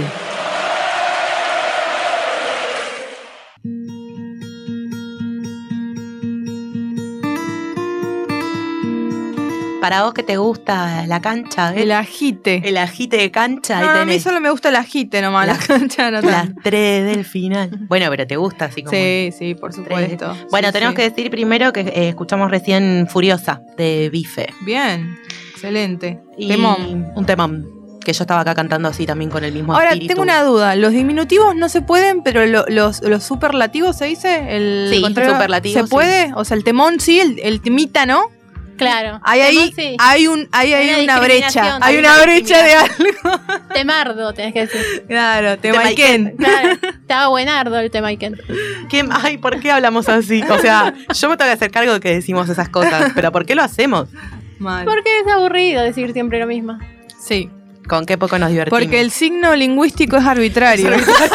Estamos con esa frase todas las semanas. Gracias a Sosur. Muchas gracias, Sosur. Nadie va a entender nada de lo que acabamos de decir, pero. No, po- pongámosle, pongámosle la ficha de que sí, de que la gente sí, entiende. sí, sí. Eh, se- las tres del final, llegamos. Las tres del final, llegamos al final de este hermoso programa. También tampoco hay que adjetivizar, pero lo voy a decir igual. hermoso Loco, no programa. se puede hacer nada la radio. Déjenme hablar en paz. Cerdas, guion bajo al aire, y la gente siguió participando en la cajita de preguntas eh, vinculadas a eh, la frase, el momento, el libro que te marcó en el marco del Día del Libro y de todos los amantes del libro, ¿no? La frase, el libro que te marcó en el marco del día del libro. Sí. Me Sí. amo. Es, es Sí. muy buena. Qué bueno que la retuviste. O el sea, libro que te marcó en el marco del día del libro. Sí, sí, igual hiciste el esfuerzo de retener esa frase. sí, bueno, aparecieron mucha, muchos clásicos, ¿no? Rayuela, obviamente, porque tenía Bien. que aparecer Rayuela. ¿Algún clásico que no leíste, Jess? No, un montón de clásicos no leí. Ah, porque mira. Yo sí. Rayuela no lo leí, por no, yo Rayuela lo leí mucho y creo que de narrativa es uno de los libros que más me gusta. Eh, pero después hay una cosa, no, por ejemplo, los rusos, poco y nada. Ana Karenina creo que es lo único ruso que leí. Eh, y hay mucho para leer ruso clásico que no puedo, no le puedo entrar. Eh, el Quijote lo leí, pero como muy recortado y. Muy de escuela el Quijote, muy, muy obligado me siento el Quijote. Eso, como Ese buscando el- la forma de zafar el examen. Claro. A mí en la ahí. escuela no me hicieron leer ni el Quijote ni el Martín Fierro. Mira, mira Martín qué revolucionaria esa escuela. Tengo que decir que el Martín Fierro me gustó. A mí me gustó también Martín Sí, Fierro. me gustó Sí, de sí. Martín Fierro. Pero sí, hay un montón de clásicos que no leí, que probablemente no lean nunca. Lo digo con este orgullo de bibliotecaria. A ver, eh, yo hay un clásico que no leí y lo voy a decir, me da mucha vergüenza porque leí muchas cosas de él, pero no leí Cien años de soledad. O sea, tampoco, yo tampoco. yo leí tampoco. muchas Yo cosas de. Gabriel García Márquez, me, me cabe mucho, Muy pero bien. tengo Cien años de soledad y todavía no lo arranqué. Siento que me va a llegar en un momento. En un momento lo- me voy a encontrar y voy a decir, este es el momento para leer Cien años de soledad. Bueno, ese es otro que no leí. Eh, bueno, ¿ustedes me quieren decir sus. ¿Vos, en, en Mari? este tres Pero del siempre final? empiezo yo. ¿Alguna, yo. pero algún clásico que no Ah. leíste que te quería preguntar. Ah, María? un millón. Soy Bueno. una pésima lectora. El Principito. Me- estoy. el Principito lo odio. Sabemos que es tu libro favorito. Yo voy a contar esta historia. Por El- favor, el contala, reycito. contala al En la primaria tenía una maestra, tuve cuatro años la misma maestra, porque ella pensó que Precarización era lindo. laboral. No, Ah. ella le daban a elegir y decía, sí, yo voy a ir con mis chicos, Ah, estaba. que uy. me quieren tanto. Yo ¿Cómo? la detestaba. No la queríamos, señora, no la queríamos. No, había como dos o tres que la querían. Y ella amaba el principito, nos hacía leer el principito. En todo, absolutamente todo, ponía lo esencial, es invisible a los ojos. Sí, sí. Y a mí me tenía con eso, con los ovarios al piso. Y no soporto el principito. Claro. Este es un buen momento para reflotar que yo me tatué al Principito. Hace unos Claro. un par de años, como todo, aparecieron los de la primaria, hicieron un grupo de Facebook. De Facebook, un grupo horrible, de horrendo. WhatsApp. Entraron a un grupo de Duré WhatsApp. como tres días, me fui. Bueno, bien, tres días. Bancaste, bancaste. Y alguien dijo, Maika, la maestra, Buen nombre igual, ¿eh? Me gusta. María del Carmen. Ah, bueno. No era claro. No era, para nada. Maika tiene Facebook, yo le mandé y me aceptó. Y alguien dijo, a mí no me aceptó. Y tenía de mandé, portada lo esencial es invisible a los ojos. Probablemente. Yo le mandé sabiendo que no me iba a aceptar, pero dije, hagamos la prueba. Lo voy a intentar. Hagamos Claro. la prueba. No, no me aceptó. Ah, ok. Claro. Tenía un marco bueno. del Principito en la foto de perfil. Claro. Creo que me hubiera decepcionado que me aceptara. Bueno, entonces al Principito no. No. ¿Y algún clásico que, que, que sí? Me estás haciendo quedar muy mal. No, está bien, puede está ser que no, no te caben los clásicos. No. Pero ¿cuántas veces viste Duro de. Matar? Ahí nos ganas a todas. No. Ah, ¿no? Vi ¿Tampoco? solo la 3 entera. Ah, bueno, Hay también que hacer me- no paras de decepcionarme, Mari. Ay, Hay que No hacer maratón. peor. Maratón de- del Principito y Duro de Matar. Muy No, bueno. Duro de Duro de Matar dicen que es el mejor guion de cine. O sea, ¿Quién dijo eso? Eh, ¿El que hizo el guion de Duro de Matar? el guionista de Duro de El Matar. guionista de Duro de Matar. se le, le dieron un premio este domingo, me parece. los Óscares. No, yo no me acuerdo del guion, o sea, no es mala película, pero no me acuerdo. Igual nos estamos yendo de tema, el tema del libro. ¿Puede ser que volvamos al libro? O Bueno, sea, ¿qué es el guion? Es un libro. Bueno, sí, está bien. Eh, Beth, Bien, eh, bueno, voy a ir yo con la frase. eh, medio que me la sé de memoria, pero la voy a leer. yo, yo me voy a desnudar para decir la frase. Bien, me gusta. Como nos gusta. Yo me voy a vestir porque ya estaba desnuda, así que me voy a vestir para decir esta frase. Acá, la- cómo se hace, cómo hace el programa cada una es un problema nuestro. Libre albedrío. El signo lingüístico es arbitrario. podés, podés leer tu frase. No, ahora está tentada, dale. Mi frase, es que es muy seria encima y ahora estoy en una. En bueno, em, dice: Soy de ese tipo de personas que no acaban de comprender las cosas hasta que las ponen por escrito. La frase es de Haruki Murakami y es de un libro que se llama Tokyo Blues, que es un libro de recontra random que me llegó en mi vida porque no es mi tipo de lectura. Me llegó en un momento muy particular, así de, de- de- el, libro habla como, como de la pérdida, un montón de cuestiones vinculadas al, al amor, a la depresión y cosas así medio... Mi vida. Sí, sí, me llegó en ese momento en el que yo atravesaba las tres, así era una línea transversal en las tres. Entonces, en ese momento, y me llegó este libro y me pareció una frase hermosa. La tuve mucho tiempo de estado de WhatsApp, haciendo, flasheando Me ahí. gustó, me la lees de vuelta. Va. Soy de ese tipo de personas que no acaban de comprender las cosas hasta que la ponen por escrito. Me encanta. Está muy buena. Me siento, me representa. Me representa, me interpela. Yo creo que somos un poco todos, por eso es que me gustó esta frase, Sí. porque creo que es, es un lindo proceso. Bueno, acá tenemos a la niñita Mari que no entendió la consigna. Bien, y trajo para leer un libro. Hasta las 7 de la mañana estamos leyendo el libro de Mari. La Mari. reinterprete. Se llama Marile, es como Magdalena a la mañana, es Mari Santomele hasta las 7 de la mañana del otro día. Bueno, déjenme ser. Qué difícil es esto. ¿Cuánto bullying que me hacen? No, no, no, no, te queremos. Hay gente que te defiende. Me llegan mensajes de dejen en paz a Mari. Y bueno, porque me hacen bullying, claramente. Bueno, te, te amamos. Quiero que sepas que todo esto es con amor, pero vos te confundiste la consigna. Ahora vas a leer todo lo que quieras. Leo el poema otra vez. Todo. Bueno, déjenme leer en paz. Sí. Encontró una máquina nutrimática que le proveyó de una taza de plástico llena de un líquido que era casi, pero no del todo, enteramente diferente del té. La manera en que funcionaba era muy interesante. Cuando se apretaba el botón de bebida, la máquina hacía un reconocimiento rápido, pero muy detallado, de los gustos del sujeto, para luego realizar un análisis espectroscópico de su metabolismo y enviar tenues señales experimentales a las zonas neurálgicas de los centros del gusto del cerebro, con el fin de averiguar lo que era de su agrado. Sin embargo, nadie sabía exactamente por qué lo hacía, porque de modo invariable siempre suministraba una taza de líquido que era casi, pero no del todo, enteramente distinto del té. Es muy ciencia ficción, es muy tu palo. Es eh, la guía del autoestopista Sí. galáctico de Douglas Adams. Ya sabía. Eh, es, muy tu, es muy tu onda. Hay cuatro palabras que yo tuve que googlear, que- así que estoy en la primera. ¿Cómo era? ¿Me la repetís? Ustedes saben que ustedes vienen con cosas profundas, que hay que pensar, reflexionar. No es mi estilo. No, pero me gusta porque tiene una cosa así medio cinematográfica también, ¿no? Es como muy visual. Sí, y bueno, es un libro que a mí me gusta mucho. Que voy a contar que lo leí en situación de novio operado. Ajá. Se empezó a despertar de la anestesia y fue como. Dormí un rato más que Que estoy leyendo el libro. Déjame terminar mi libro que estoy muy Sí, entretenida. total, ¿qué te cuesta dormirte un rato más? No nos vamos a ir tan rápido.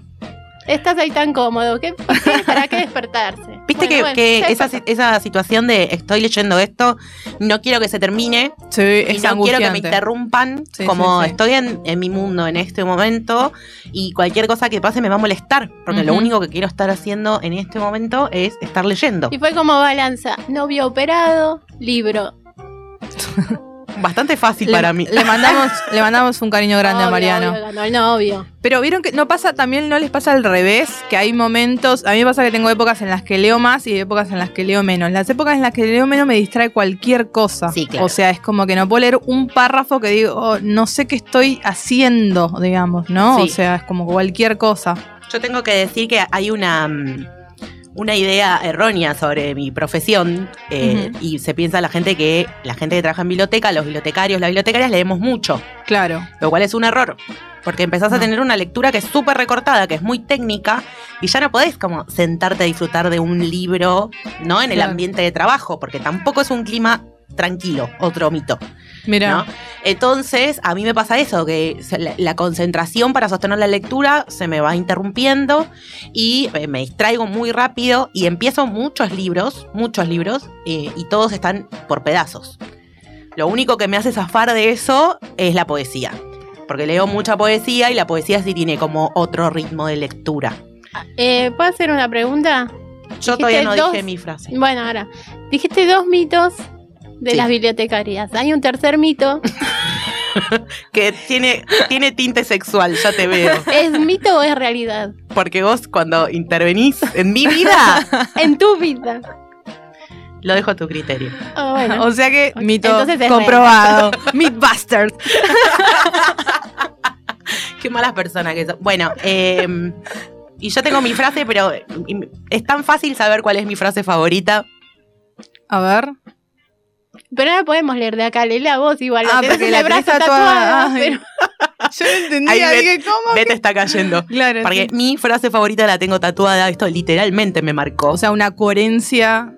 me marcó tanto que la tengo en la piel. Y la frase es un verso de un poema de Alejandra Pizarnik que dice: La jaula se ha vuelto pájaro. Me miro el tatuaje como si tuviera que leerlo. Eh, que es de un poema que se llama El despertar y se lo dedica a quien hubiese sido su eh, psicoanalista. Y es un poema muy largo, con todo el tono típico, tono eh, Bien arriba, como bien arriba. ¿Por qué no me suicido? Dicen en medio del poema, o sea, sí, muy, Claro. muy así, muy pizarnik. Eh, y bueno, ahí está, hecho piel. Así que sí, definitivamente tengo que seguir sosteniendo que esta es la frase que más me ha marcado. Eh, aunque hay muchas otras. Claro. Y cuando te la tatuaste, ¿vos sabías que ibas a poder sostener eso un montón de tiempo, tipo al punto de una frase para siempre? No, porque no tenía la bola de cristal, pero era mi idea. Pero lo seguís reconfirmando. Sí, sí, totalmente, sí. Yo creo que me lo tatué hace seis años, siete años, una cosa así. Y sí, sigue siendo, o sea, en cada oportunidad que tengo que hablar de un poema preferido o de un verso preferido, sigue siendo este por ahora. En algún momento alguno le hace competencia, pero este no pierde el primer puesto. Tengo una pregunta. ¿Cuándo vas a hacer un- uno de Idea Vilariños? El te recomiendo leer. Voy a hacer, voy a hacer. Vamos. Voy a hacer de un par de poetas. Así Bien, que voy a hacer de idea. Y entre tanto que nos mandaron, ¿alguien quiere decir algo más? Porque yo voy a hacer como vamos encarando el cierre. Vamos, vamos encarando el cierre. Encárelo. Entre tanto que nos mandaron, nos mandaron audios también y vamos a cerrar con un audio de un oyente que se grabó leyendo un poema. Pues la gente se empieza a copar Para con que esta no crean cosa. que inventamos las cosas, hay alguien que nos escucha. Hay una persona que nos escucha y nos mandó un audio. Es nuestro oyente, o sea, único. No, no hay mucha más gente escuchando, ¿eh? Ojo, ojo, ojo. Vamos a escuchar este audio y vamos a cerrar el programa con eso y nos vemos la próxima. Ah, pensé que volvíamos. No, ¿vos querés seguir trabajando? Yo me quedo hasta las nueve. Dale, ¿cómo te vuelves a tu casa? ¿Dormís acá? Sí, sí, es grande la mesa. Muchas gracias por haber estado acá, por haber compartido la mesa conmigo. Un placer como siempre. Gracias a la oyentada. Y nos vamos con el audio. Gracias a Jero que estuvo ahí del otro lado, dándolo todo. Cuando era chica mi tío se mató. Quizás por eso siempre me siento sola. Mi hermana me dijo que los tíos no nos trauman, que esos son los padres. Yo estaba preocupada por traumar a mi sobrino en esa época. La escritura es la pared que se interpone entre los pensamientos y los dichos. Brotan las palabras cuando estás pensando, pero se siente un vacío cuando te propones a escribirlas. Por eso me gusta tener cuadernos, agendas, anotadores, cuadernos lindos, diarios, cuadernos prácticos, cuadernos de dibujo, los que son todos estos mezclados también. Me gustan los cuadernos que tienen de todo lo que hago, dibujos, algún papel o numerito, frases escritas en los márgenes, listas del supermercado, el puntaje de un partido de truco. Me gusta cuando tienen escritos de seres queridos porque cuando paso por las hojas me encuentro con amores infinitos que me hacen llorar. Es difícil con todo esto del aislamiento no extrañar a tus seres queridos, pero este virus nos asola y nos pega donde más nos duele, en la culpa, porque a la mayoría de nosotros nos preocupa más contagiar a otras que enfermarnos. En un minuto puedo pensar en al menos cinco personas a quienes muero por ver ver, abrazar y besar. No soporto más esta enfermedad de la soledad. Chao, no los escucho más. Me voy a FM La Tribu. Raindrops on roses and whiskers on kittens, bright copper kettles and warm woolen mittens, brown paper packages tied up with strings. These are a few of my favorite things. Cream colored ponies and crisp apple strudels, doorbells and sleigh bells and schnitzel with noodles, wild geese that fly with the moon on their wings. These are a few of my favorite things. Girls in white dresses with blue satin sashes, snowflakes that stay on my nose and eyelashes, silver white winters that melt into springs. These are a few of my favorite things. When the dog bites, when the bee stings, when I'm feeling sad, I simply remember my favorite things, and then I don't feel so bad.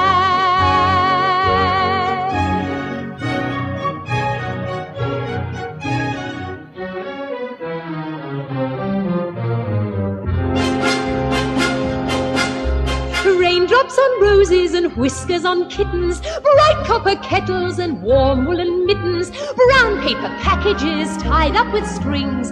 These are a few of my favorite things. Cream colored ponies and crisp apple strudels, doorbells and sleigh bells and schnitzel with noodles, wild geese that fly with the moon on their wings. These are a few of my favorite things. Girls in white dresses with blue satin sashes, snowflakes that stay on my nose and eyelashes, silver white winters that melt into springs. These are a few of my favorite things. When the dog bites, when the bee stings, when I'm feeling sad, I simply remember my favorite things, and then I don't feel